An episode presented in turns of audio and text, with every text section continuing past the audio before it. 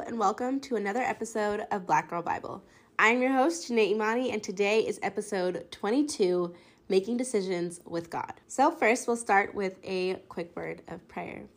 God, I thank you for this day. I thank you for allowing us to live in another day that you have blessed us with, Father. I pray that you continue to use us in our purpose and in what you've called us to do.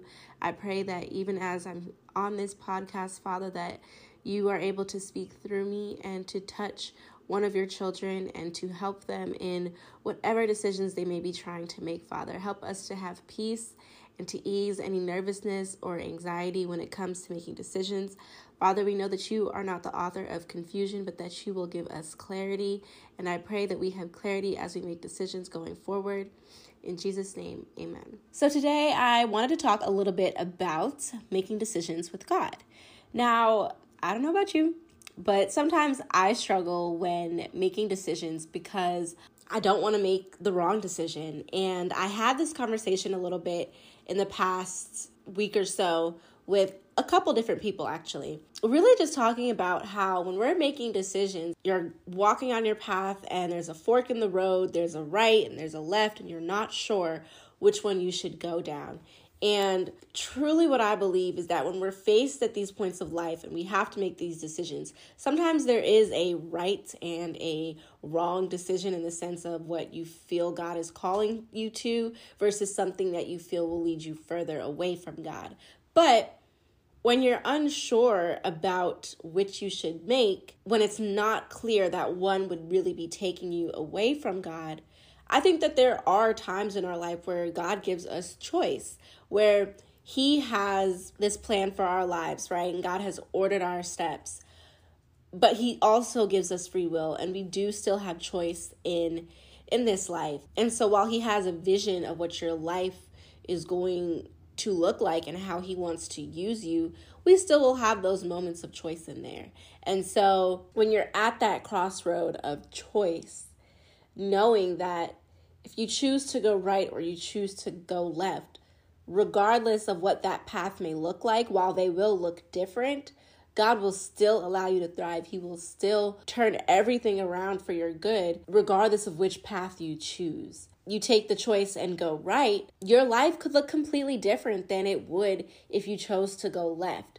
And you don't want to have that mentality of, well, I missed out on this opportunity or that opportunity because I decided to go this way. While that may be true, there are still new opportunities, new experiences, new relationships that you've built because you decided to go that way. And so it kind of feels like that grass is greener on the other side sort of situation.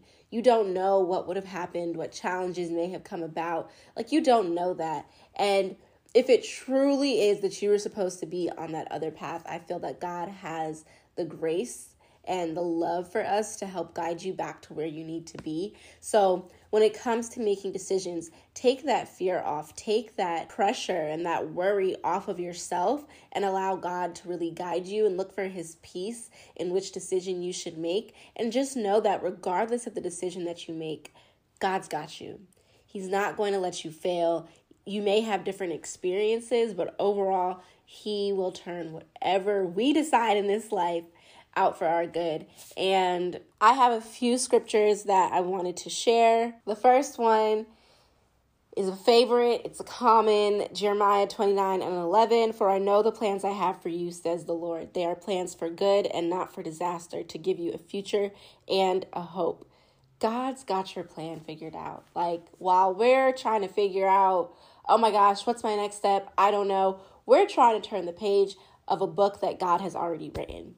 And so it's okay. Trust that God has a plan. Trust that although you can't see what's going on and you don't know what your next steps are, God's already got it figured out. And whether you decide to go right or you decide to go left, ultimately you are on this big path that God has already planned out for you. And it's a good plan. It's it's a plan that will give you a bright future and for you to have hope that it will be joyful and peaceful if you walk it with God. Another scripture I have is Psalms 37, verse 23. The Lord directs the steps of the godly. He delights in every detail of their lives. Verse 24 Though they stumble, they will never fall, for the Lord holds them by the hand. So, again, although we don't have all of the answers, God is guiding our every move, He is guiding our every step.